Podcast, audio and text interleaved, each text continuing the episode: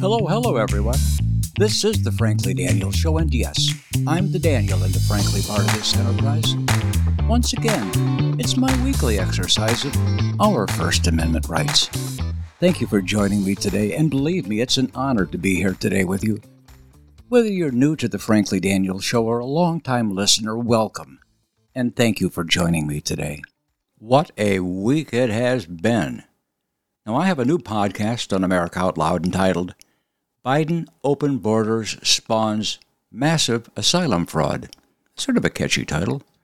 It's last week's Frankly Daniel show, and if you didn't catch it last weekend, I wholeheartedly recommend it to you.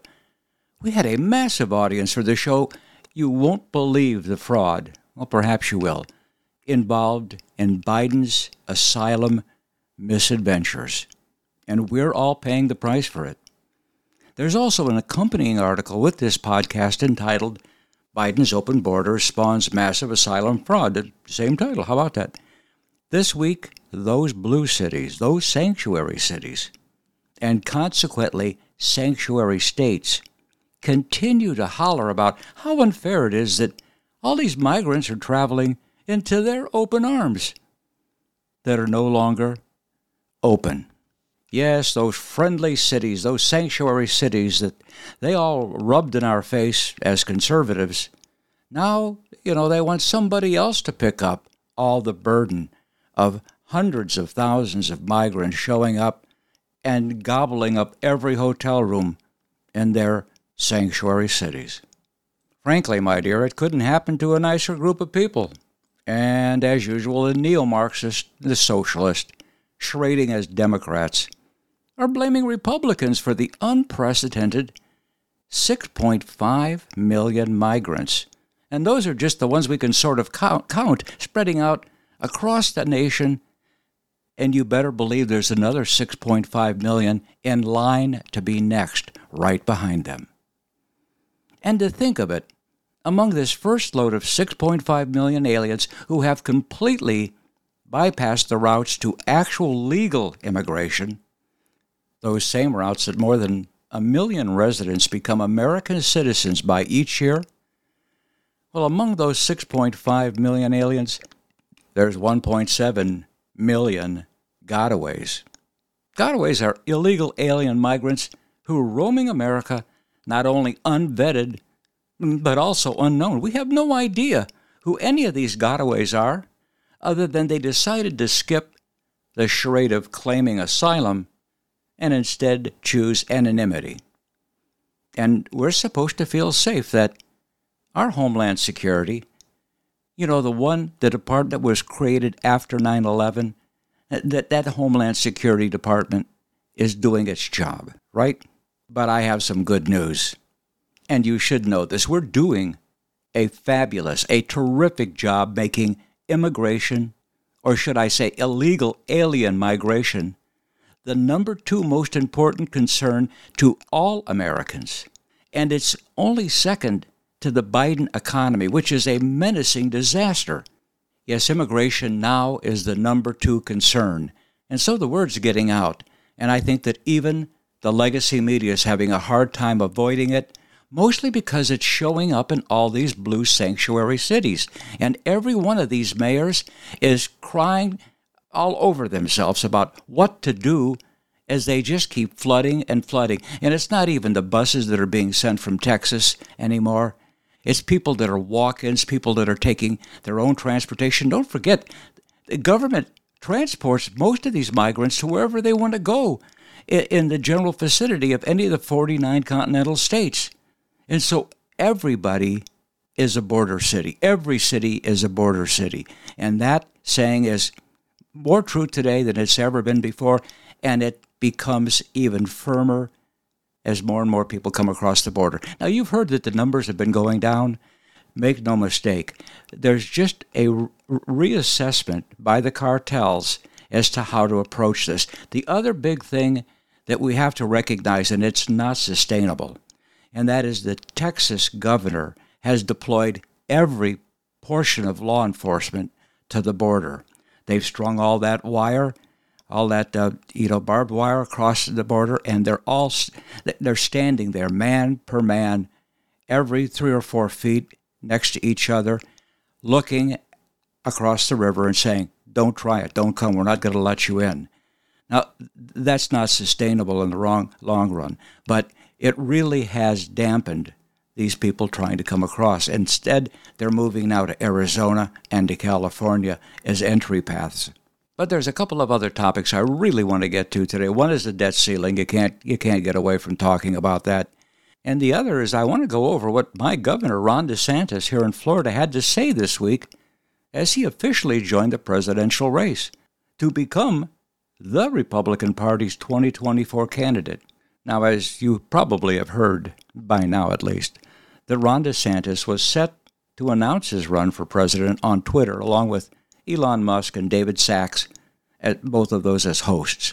However, as soon as over 800,000 people logged on to the announcement, uh, Twitter apparently couldn't handle it and it crashed. Now, Twitter finally did get all the glitches fixed, but it took about 25 minutes to do so. And I'm sure both Elon and Ron DeSantis, who are dying a million deaths as Twitter remained broke for all that time. Now, needless to say, this is not how you want to kick off a presidential race. But I, I have to applaud DeSantis. He was looking for a new avenue to try to get the message out, as opposed to the old standard. We get a big crowd of supporters, and everybody screams their lungs out, and and you get this good feeling, and it's a very uplifting thing, and, and then it's over. You got to go out and do the work. Uh, perhaps there was sabotage at Twitter. We don't know. We don't think that Elon got rid of all the people that were anti free speech, but, but who knows? One thing is for sure Ron DeSantis did raise $8.3 million in the first 24 hours after his presidential announcement. And that topped Joe Biden's old record, good old Joe Biden's old record of 6.8 million in 2020, regardless of whether you are a Trump or DeSantis supporter. You have to recognize the evil neo Marxist agenda of the White House and the Democratic Party. You must recognize by now that American democracy dies if it is left in the hands of Biden, Harris, and the Democrats for another four years. In fact, a recent CNN poll came out with an astounding statistic. This 67% of all Americans believe another four years of Biden will either be bad for the country or a disaster. And that's pretty telling. But we're not sure that all those 67% are going to pull the lever when they get into that booth to vote for the next president. So we've got to keep working at it. We must help others who don't follow local, much less political politics that closely at all. Now, the Biden White House is in lockstep with the so called radical progressives in Congress. And they do have a very clear agenda. And let me spell that out for you. Democrats intend on continuing to flood this country with penniless, undereducated, underskilled, non English speaking alien migrants, and the Democrats expect us to financially support them all. 6.5 now, 6.5 more to come. It, that, that is a bigger population than nearly 42 states in the Union. Very few states in the Union, in fact, have more than 13 million residents. It's the equivalent to creating an entire alien welfare state. And not to mention the Chinese who are coming across the border in record numbers. Over 10,000 Chinese have crossed the border since October of last year. It's a whole new group. And, you know, these are people that are literally defecting from China. You have to wonder how they got out of China to defect and make this long trek whether they came in directly to Mexico or some other Central American country, and what they're doing here, especially with all the, the monkey business going on with China and the Bidens. The Democrats also are pushing hard to break America's public trust with every federal and conservative institution, like the FBI and the Department of Injustice and the GOP, as evil, MAGA crazed Republicans. The Democrats have been sowing racial discord for the past 10 years via their identity politics, and they intend on dismantling the middle class. And before I, I want to talk a minute about dismantling the middle class for a minute, but first to this identity politics. You know, I've been here for 73 years now on this earth, and I really thought we had come so far since the Civil Rights Act in, in 1965, 1964, that we that the racial divide was narrower than ever. In fact, I I have never really experienced, although I've lived in Baltimore, I've lived in downtown Philadelphia, uh, I've lived in parts of Washington, Washington D.C., and things have gotten remarkably better until we hit this road where the Democrats no longer celebrate individuals; they only celebrate groups. Now, as far as dismantling the middle class, what else do you think this nonsense of gender identity ideology being taught to kindergartners is all about? Or the sexualization of young children with transgenderism and the recent plague of drag queens appearing everywhere? And to top it off, Biden is hiring. This is such a critical fact. But he's hiring 87,000 new IRS agents to audit every damn tax return of anyone making under $400,000. That's going to more than double the size of the IRS. And do you really believe that these people are only going to be targeting the 1,000 billionaires and the, the you know the, the number of millionaires that, that all these agents are just going to go ahead and audit all these returns of people who hire leagues of tax lawyers that prepare their returns in the first place. Well, don't get me started. I'll I'll never get to the topics I want to get to today, and that's talking about the debt ceiling and about uh, Ron DeSantis running for president. Just a few days ago, Ron DeSantis had given a 45-minute interview to John Stossel the day before uh, his official kickoff.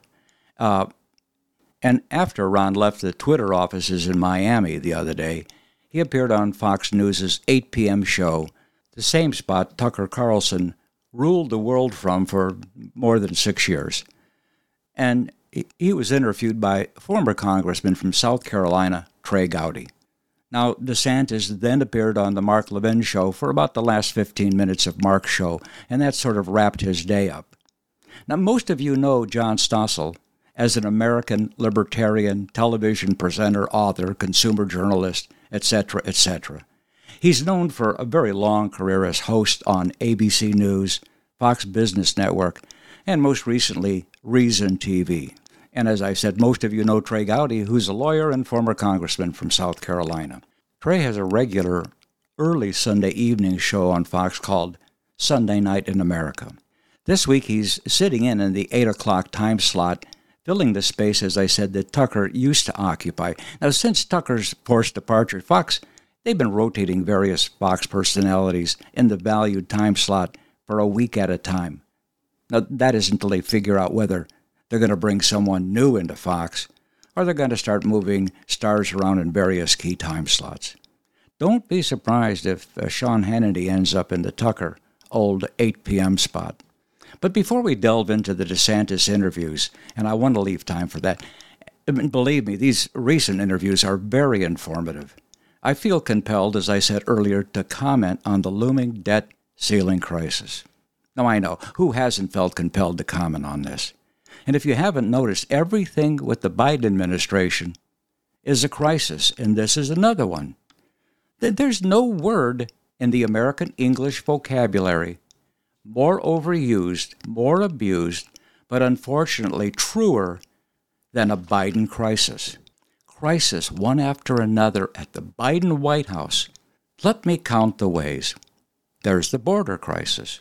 There's the inflation crisis. There's the energy and gasoline crisis. There's a petroleum reserve crisis. You know the Strategic Petroleum Reserve? Oh, yes, it's nearly all gone, and Biden hasn't replaced it. He doesn't think we're going to need fossil fuels in the next couple of years. We have the Ukrainian war crisis. And then there's the baby formula crisis, which in some parts of the country is still going on. Oh, we had the tampon crisis. How can we forget that? And then, of course, we had the inflation crisis. Then there was the COVID 19 home testing kits crisis. I remember that. That's when I got uh, COVID. That was during Christmas of 2021. You couldn't find a home testing kit anywhere, but thereafter, Joe got on, on, the, on the ball, and about a month later, we were all being mailed multiple home testing kits. I think we have about 12 or 16 at this point still here. There's the computer chip uh, shortage crisis. Have you been to your car dealer recently and seen all the models that aren't there because there aren't the chips to make the cars? Oh, we had the supply chain crisis, another Mayor Pete issue. We have the labor shortage crisis. We have the crime across America crisis. And we have the inflation crisis. I think I mentioned that already. There's the abortion crisis. Not only do we know or not know who leaked the draft copy of the Dobbs case, you know, when that leaked copy came out, we watched as Joe Biden and Merrick Garland they stood back as protesters harassed the conservative Supreme Court justices at their homes. And even one took a taxi out there once they landed from California. They flew into the D.C. area, took a taxi, and, and, and tried to uh, they thought they were going to go ahead and kill one of the Supreme Court justices, but then when they saw the police out there, they got nervous. Called, they called in and said, "Come pick me up. I'm crazy." And we have a mental health crisis, by the way, in the country. If you haven't noticed, because all of these shootings are by mentally deranged people. There's no sane people out there killing people with guns, and the guns certainly haven't become crazy. That's not their nature. We have a teacher shortage crisis. I'm sure you probably have experienced this in your area.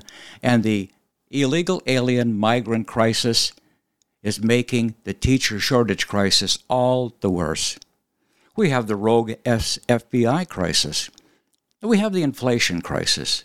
But I think I mentioned that already. There's a Hunter Biden laptop and influence peddling crisis. Don't forget the Disinformation Governance Board that Homeland Insecurity tried to pull off. And then we have the classified documents crisis. We have the climate change crisis, which is probably just an overarching crisis that is bigger than all the rest of it. We have the airline cancellation and scheduling crisis, another Mayor Pete Beauty. And then we had the inflation crisis. Uh, the transgender women, really men faking being female, in girls and women's athletics Yes, the destruction of Title IX that, that people worked for 50 years to get installed so that women competed against women on an equal basis in high school and collegiate sports. Oh, let's not forget the New York City and Chicago illegal migrant hotel overcrowding crisis. And then we had the Chinese balloon, spy, uh, spy balloon crisis. Uh, we have the spread of transgenderism crisis. You know, I stopped by Target the other day when I was shopping at Costco. It's right next to each other. And so I went to see if all of these things they've been talking about on television, you know, the um, tuck it in uh, clothes for uh, transgender women uh, who are really men, and all the children's wear that's, that's all uh, transgender oriented. It's it, it, the stupidity of Target following you know, the Bud Light balloon. It's just amazing what corporations are trying to push on a cultural agenda. And of course, we had the inflation crisis. Oh, and I keep telling myself it's the economy, stupid. But for the sake of getting on with the show, I'm going to stop adding to the list here. But you're welcome to continue on with this list, and I advise you to do just that because it's quite instructive when you stop and think about the sheer and overwhelming number of crises old slow man Joe has created in less than three full years in office. Now, just imagine had he had the energy of a 60 year old man with an intact brain. Oh, the damage he could do, as if we're not already down the drain. So we sit here with a debt ceiling crisis because for two years plus, we had a spending crisis, as in too much spending. I'd like to play for you an audio clip of a CNN anchor named Poppy, not related to the seat, I'm pretty sure, who is interviewing Washington State's Democratic Representative Miss Jayapal, who is a deceptively articulate socialist from Seattle. who, who may as well declare herself a neo Marxist. Now, being a neo Marxist, I understand it's so pejorative, but it is the ultimate progressive, isn't it? But when you examine what these so called Democrats are up to, it's hard to come to any other conclusion than they are pushing a Marxist agenda. Now, Representative Jayapal sums up nicely where the Democratic Party comes from on the current debt ceiling issue. And by the way, allow me to mention that Malcolm, the founder and CEO of America Out Loud, is back on the air daily with a show entitled Malcolm at 8, meaning at 8 p.m. each weeknight, and then the same show encores at 8 a.m. each weekday. Malcolm's return to the weekday airwaves kicked off this past Thursday. And you can hear that show as a podcast on America Out Loud, as you will be able to hear all of his shows and his marvelous voice on podcast. Now, in his first show, Malcolm wrestles with the topic of the debt ceiling. So be sure to set your clock for the Malcolm at 8 show weekdays. You're really going to enjoy it. It's incredibly informative. Also, I should mention that I have an article just published on America Out Loud entitled America is on Suicide Watch, which also deals with a variety of reasons America is in the deep depressive mood it is in and needs immediate attention. But let's get to this CNN interview with Representative Jayapal, and we'll take each clip of four of them one at a time and comment after each. Then we're going to go immediately thereafter to Ron DeSantis speaking about his bid for the White House. Joining us now is Democratic Congresswoman Pramila Jayapal of Washington. She is the chair of the House Progressive Caucus. Good morning, Congresswoman. Good morning, Poppy. I thought it was striking that your Republican colleague, uh, Congressman Patrick McHenry, who has, by the way, been very complimentary of Janet Yellen, saying listen to her on this deadline, that he told Punchbowl News he's not optimistic that there will be a deal in time. He also said, quote, we are, in my view, past what is a reasonable deadline. And that's why when the speaker said, let's figure it out in February, he meant it. Are you as concerned as he is that we are past a reasonable deadline already? Well, I am concerned, Poppy, and I think that if we default, if we come close to default, there is only one person to blame, and it's Speaker McCarthy. Um, you know, he says uh, Speaker McCarthy wanted to talk back in February, but don't forget that it wasn't until the end of April that the Republicans even passed a bill off the floor. And let's not be fooled into thinking that that was a budget. It was not a budget.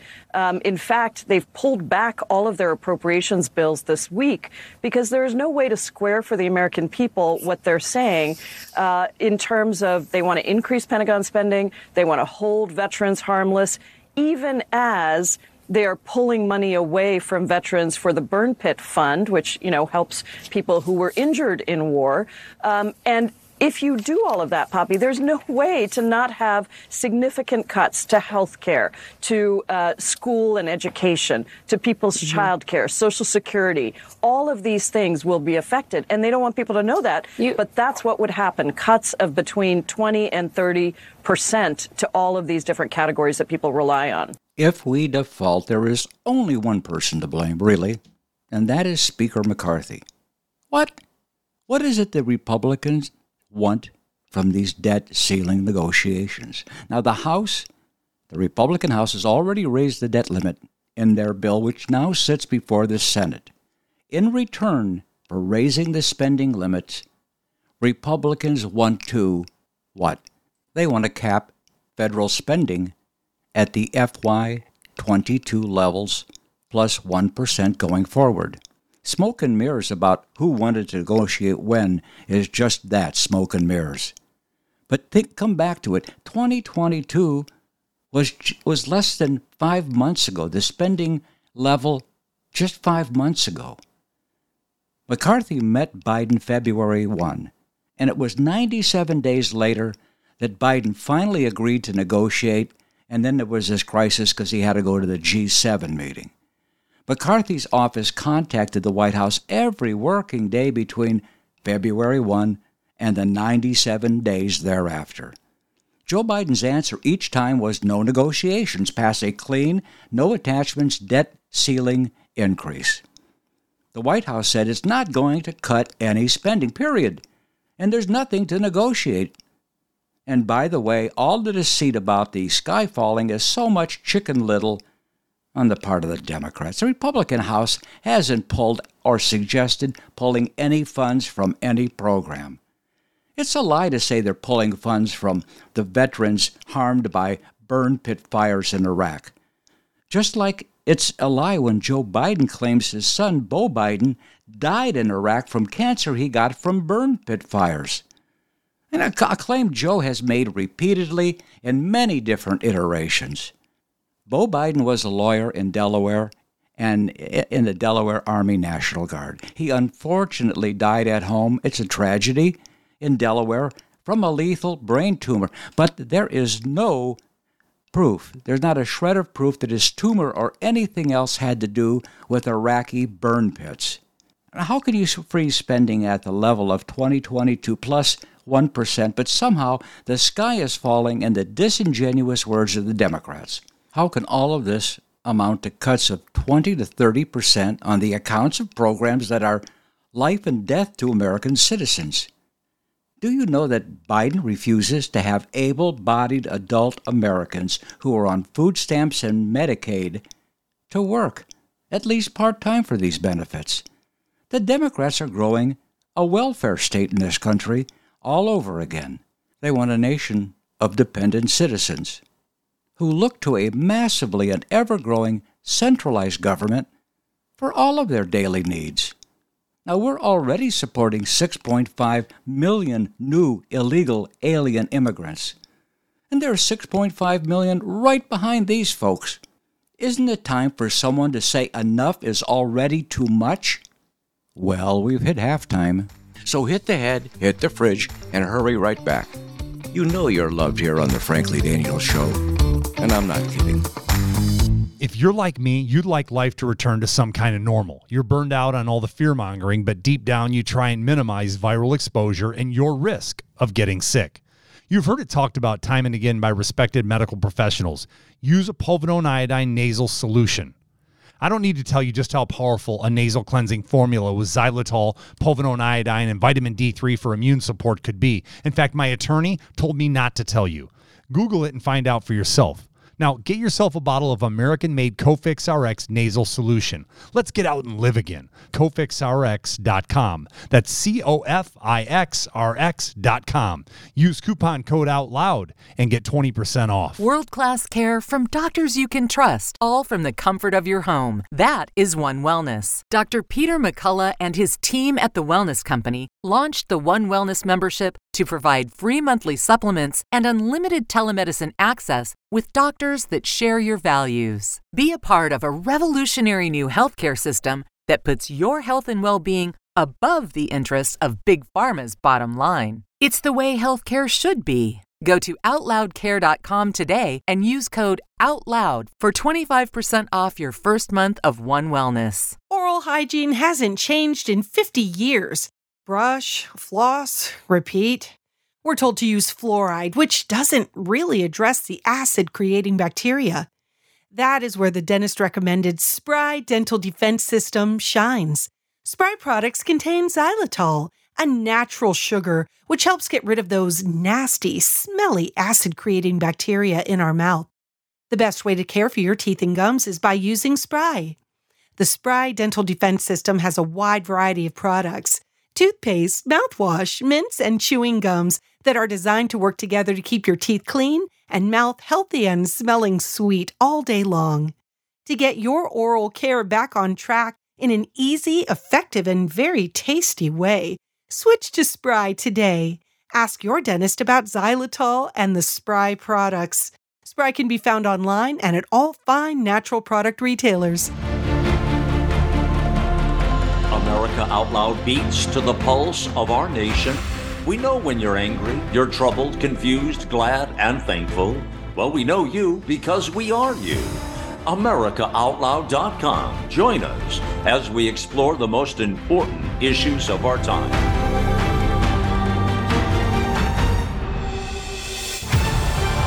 America Out Loud Talk Radio. The liberty and justice for all. Hello, hello, and welcome back to the Frankly Daniels Show. Now, before the break, we were reviewing an interview between a CNN anchor and the Democrats' leading radical progressive, Representative Jayapal, from the off the charts radically progressive city of Seattle, about the debt ceiling Biden crisis. Now, I want to continue on with this very telling interview, but first, I'd like to play the opening segment of last night's Mark Levin show about this very topic. Now, if you're familiar with Mark Levin's daily three hour nationally syndicated radio show, you know, you know about the intensity Mark brings to every show. His shows go directly to podcast, and so every morning I dial up Mark's previous evening show and listen while I'm trying to find my way out of bed. I find that if I just listen to the first 15 minutes of Mark, I only need two cups of black coffee instead of the usual four cups to start my day. Go ahead and try it sometime and see if you don't get the same results. And hey, you'll learn something along the way. So here's three minutes of Mark on the debt ceiling last night. There's about $350 billion, give or take, that comes into this government every month no matter what Washington does. That's on our backs, the taxpayers, small businesses, individuals, big businesses, federal income taxes, corporate income taxes, capital gain taxes. You're paying, you're paying, you're paying, you're paying every week, you're paying every two weeks, you're paying every month. You're paying every quarter. Whatever, whatever schedule you're on. They act like that money's not coming in. It is coming in. And they act like Social Security doesn't have a trust fund. I thought it did. If there's no trust fund, they stole it. And you pay into Social Security separate and apart from everything else. It's supposed to be a trust fund, no? Same with Medicare. Isn't that what they told us? Well, where's the money? This exposes them, doesn't it? And they get up behind their microphones and they say Social Security won't be paid. And you should say to them, why? What happened to the trust fund? And Medicare won't be paid. Why? What did you do to the trust fund? What did you do with my money? I thought this was insurance. And the veterans benefits won't be paid. Wait a minute. I thought we had a deal. You serve in the military and they put money aside for you. It's not supposed to be out of the general operating fund. What's going on? June 1 is not a deadline for anything. That's number one. Number two, we cannot afford as a people to cave to Joe Biden and the Marxists. At some point, you have to draw a line. I understand a little bit of this and a little bit of that. As I posted, Reagan used to say, if you can get 80%, you won. Okay, let's get 80%. But let's make sure Biden and the Democrats don't, because we know where they want to drag the country.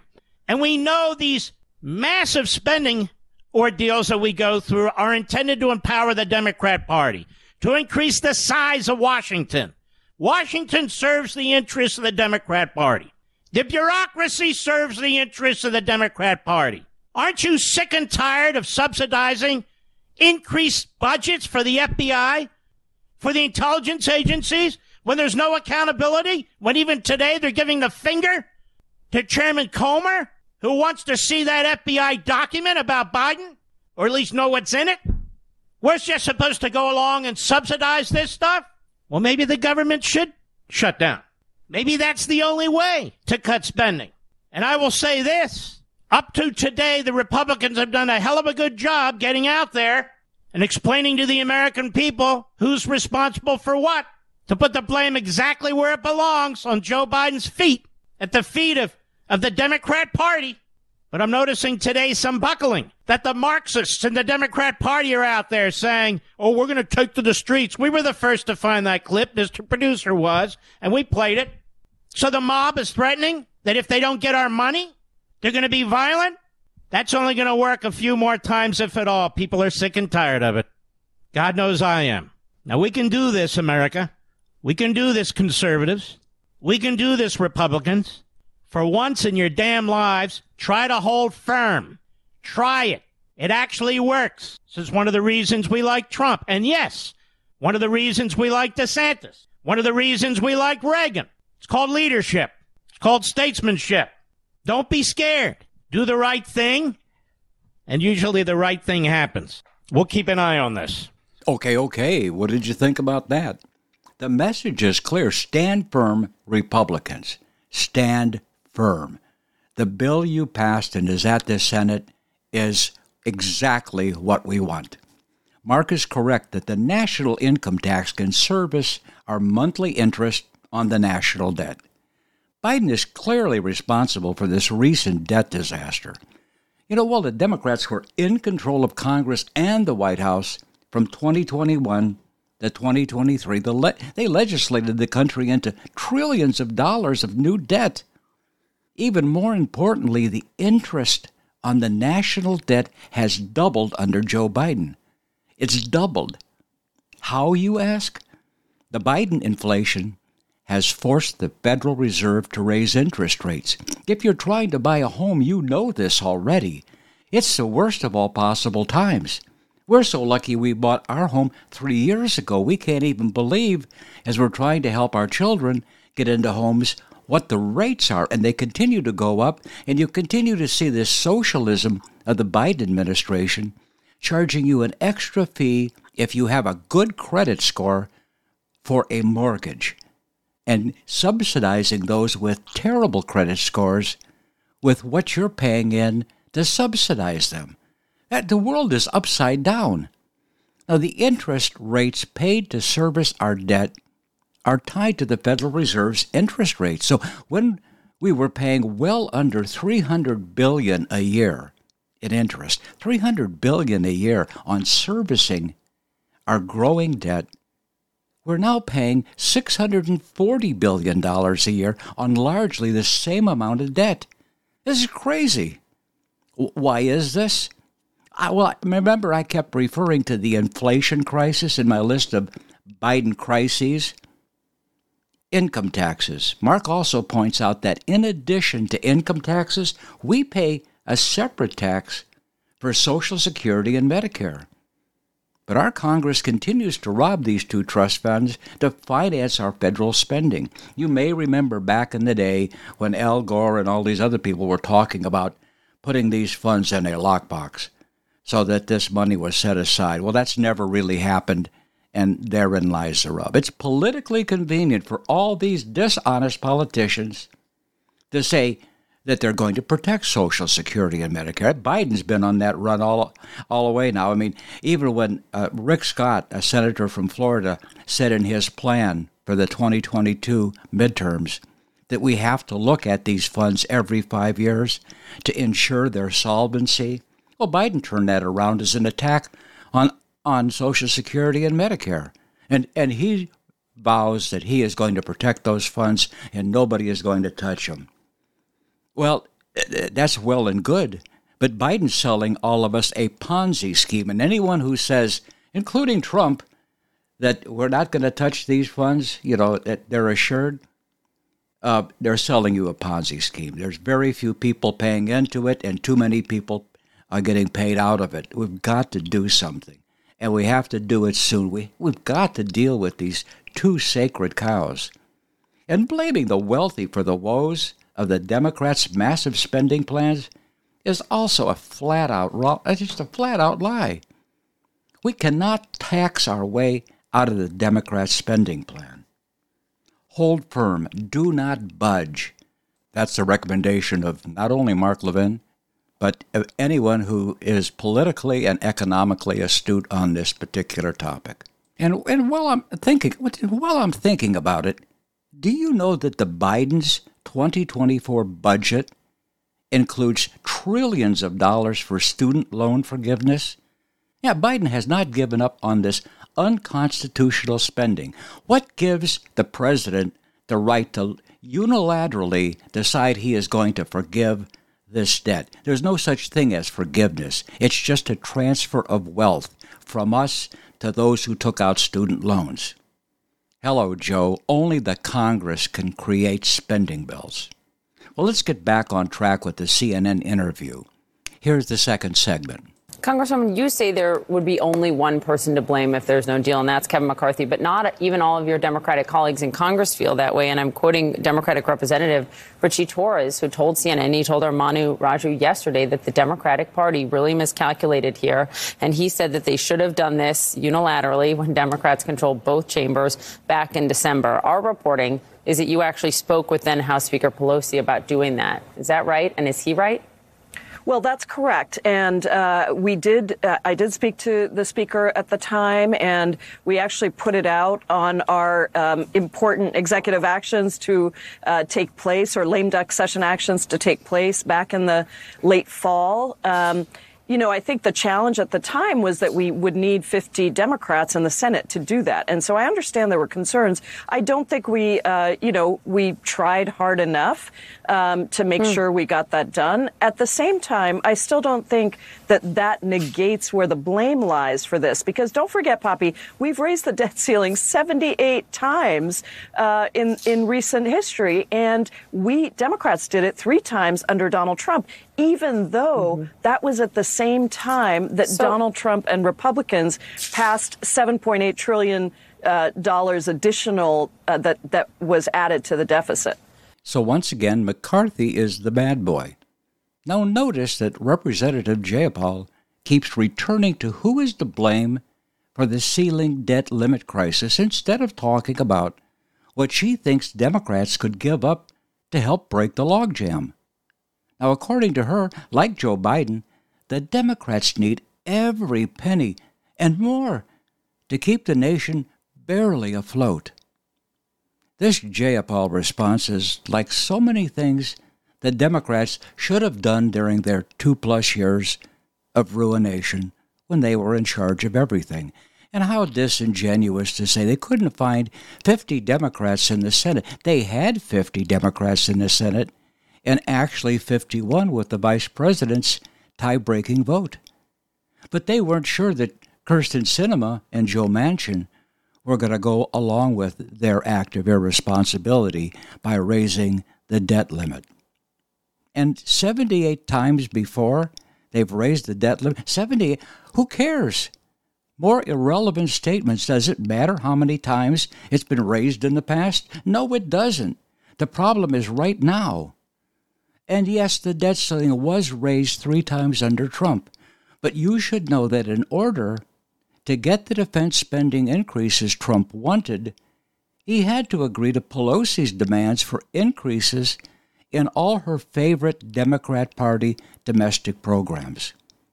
The Democrats' demands for increases in domestic spending programs is what added to the deficit, not the Trump tax breaks.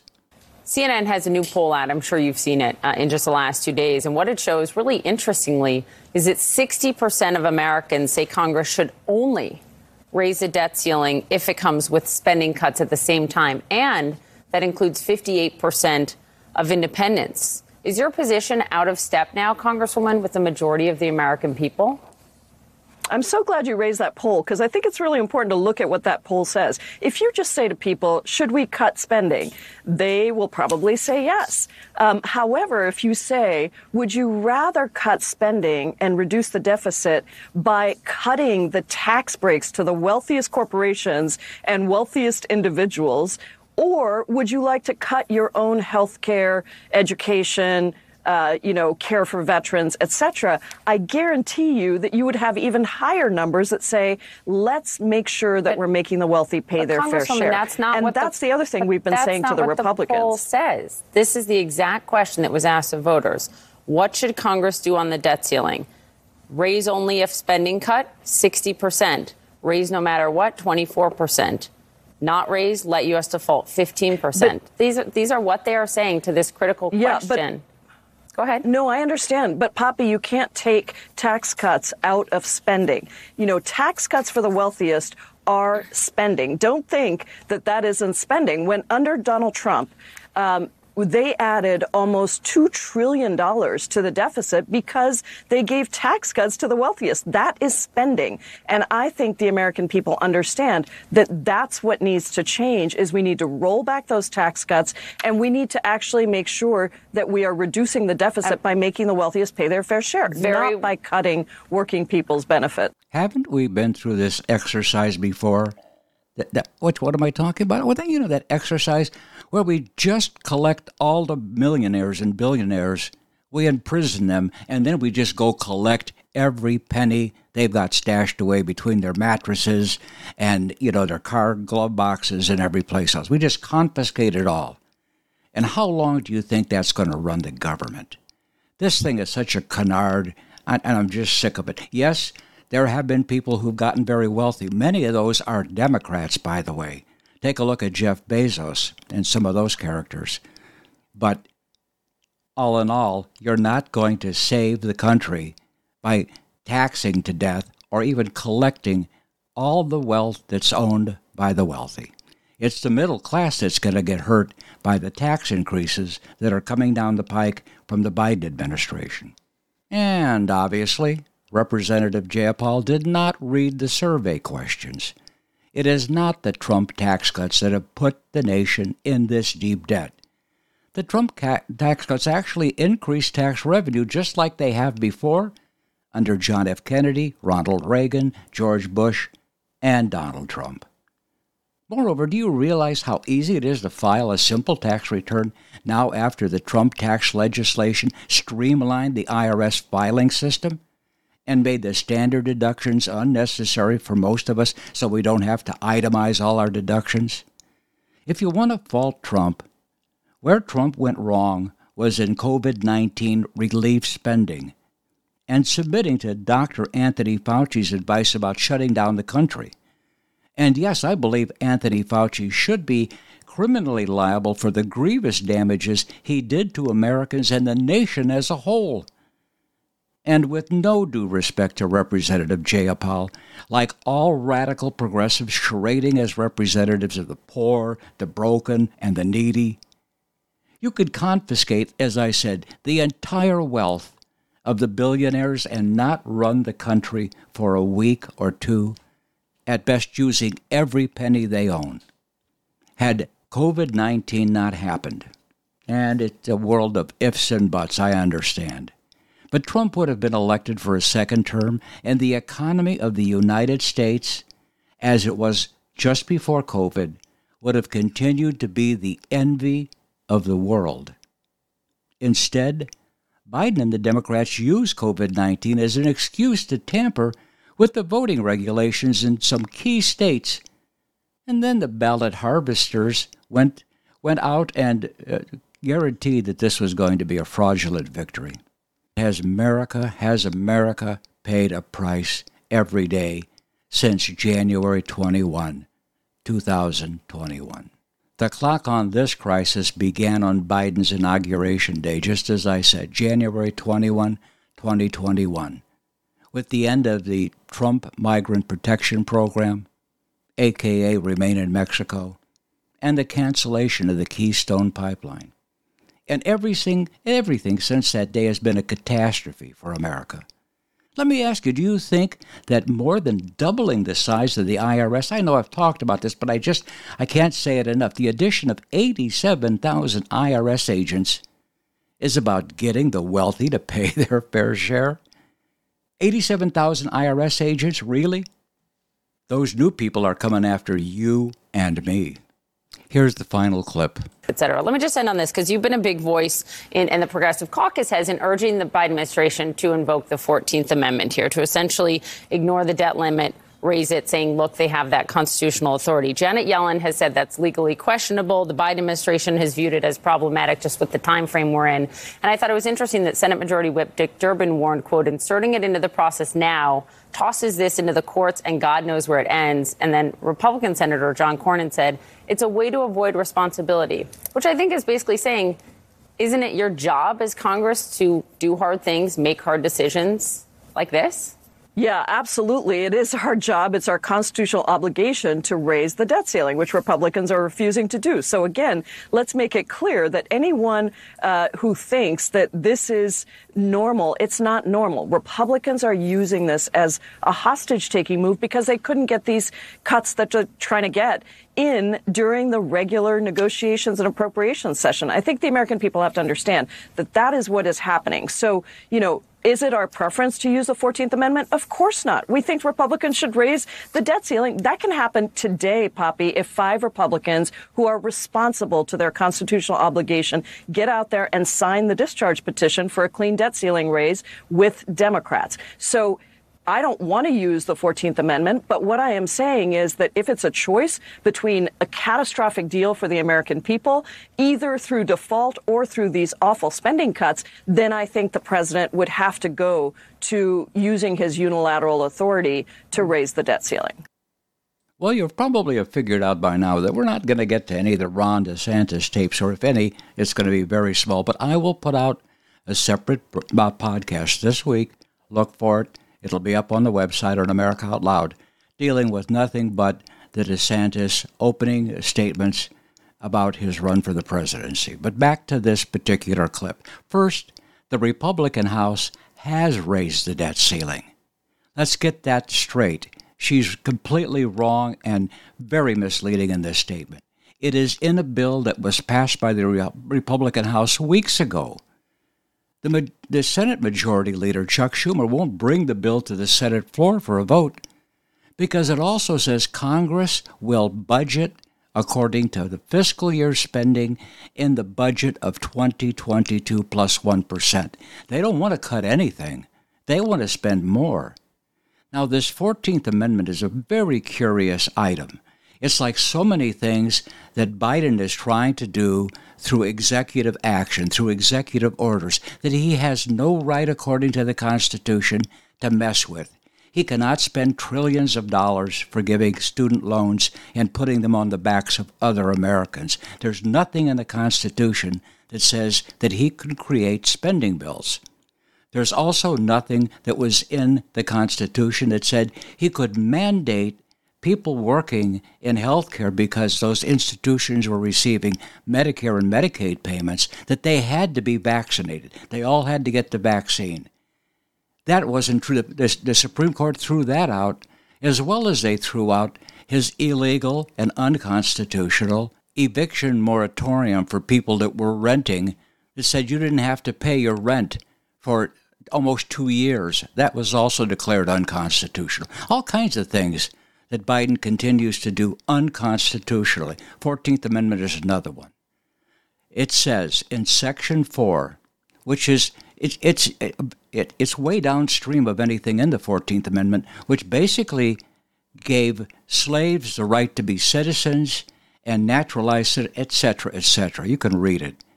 But Section 4 says the validity of the public debt of the United States, authorized by law, including debts incurred for payment of pensions and bounties for services in suppressing insurrection or rebellion, shall not be questioned.